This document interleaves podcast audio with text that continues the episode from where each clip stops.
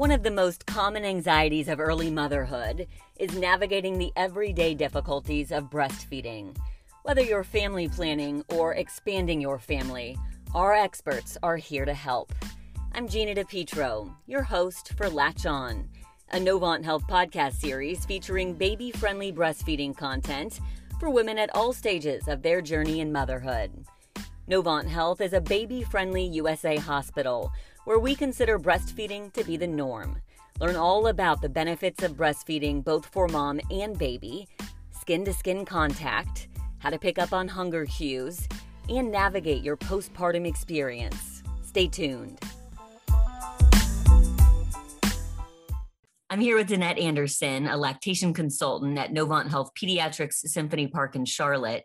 And this episode focuses on positioning and latching. Danette, you've worked in this industry for more than 10 years.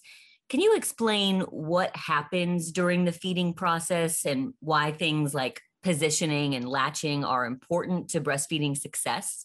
Thank you for having me, Gina. First of all, I'd like to say I think the key to getting a good latch is proper positioning. And so we're also going to teach moms different holds to place the baby in cross cradle hold, cradle hold, side sideline, football hold, biological hold. So there are different positions that we can teach mom to hold her baby in. And, you know, one mom may prefer one position than another mom. So giving her those options is very important. Once we get teach her how to position her baby at the breast, then we're going to teach her how to get a deep latch because the deep latch is really you know, a key to not causing nipple damage because if a baby is latching on shallow, a couple things can happen. One thing we're going to teach mom to support her breast and bring the baby to the breast. A lot of times it's very natural for a mom to kind of want to put her breast into the baby's mouth. And so that can cause a, a shallow latch and cause mom to have nipple damage. So, what we want mom to do is support her breast and bring the baby onto her.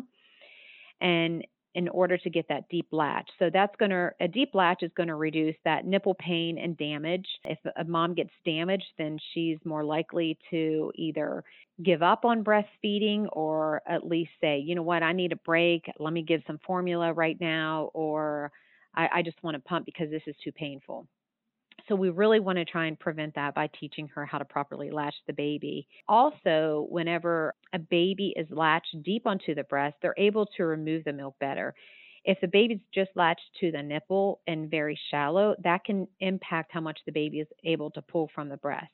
Achieving a deep latch and for the baby to have efficient milk removal helps that mom to establish and maintain that milk supply.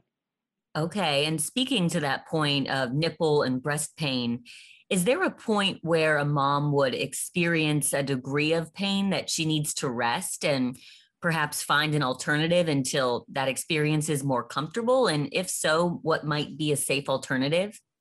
There are definitely times whenever a mom may get damaged from latching her baby. She'll become cracked and bleeding, and it really is just too painful for her to latch. And we're, of course, going to support her with that. One thing we would do is refer her to her OB if that damage is so bad that we feel like she needs an antibiotic cream to help with that healing so she doesn't become infected.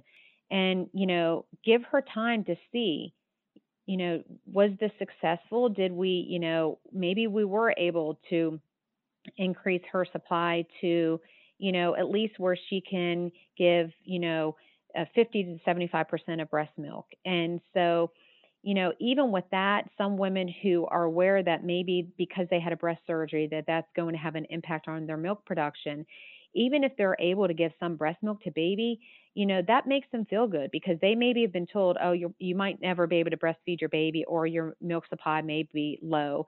You know, sometimes we may see a mom with a breast reduction surgery and and talk about, you know, you, you may not be able to give all breast milk you may be able you may have to supplement with some formula and i've worked with many moms who even with breast reduction surgery make end up making a full supply so we never really know until we kind of put them on a feeding plan try and optimize that supply by doing the pumping, the latching the baby to the breast, skin to skin.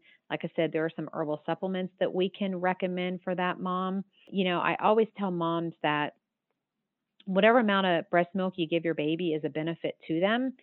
You know, even if it's not a, a full supply, it's always beneficial to the baby no matter what amount you can give them.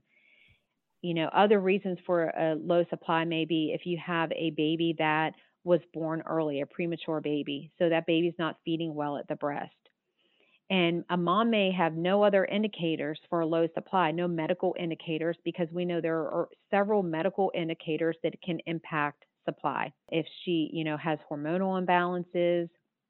And so if you have a mom that has no history of that, and the only thing is that she has a baby that is just a poor feeder, that can impact her supply. Once again, we try and, you know, optimize that supply by initiating the pumping, talking about things that we can do to try and increase supply. And so sometimes it is very successful for some moms, and sometimes it's not as successful. And these moms really work very hard and try very hard. And I would say that's probably the most difficult thing as a lactation consultant to see is that a mom that wants this so bad and you've done everything for her, but it comes to a point where, you know, we have kind of topped out of where her supply is going to be and you know that can be upsetting for mom and so that's why it, it's so important to have that support there by everybody around her you know the whole healthcare system the doctors lactation consultants and of course her family and friends to help her through this because they're you know these women work really hard to make this successful and so it really is an honor to be a part of this and to help them through this journey.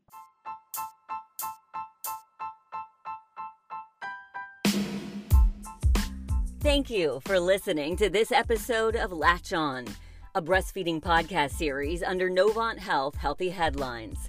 Find lots of other episodes under the Healthy Headlines channel, everything from flu season to COVID 19 mental health advice, and other great resources to keep you and your family healthy.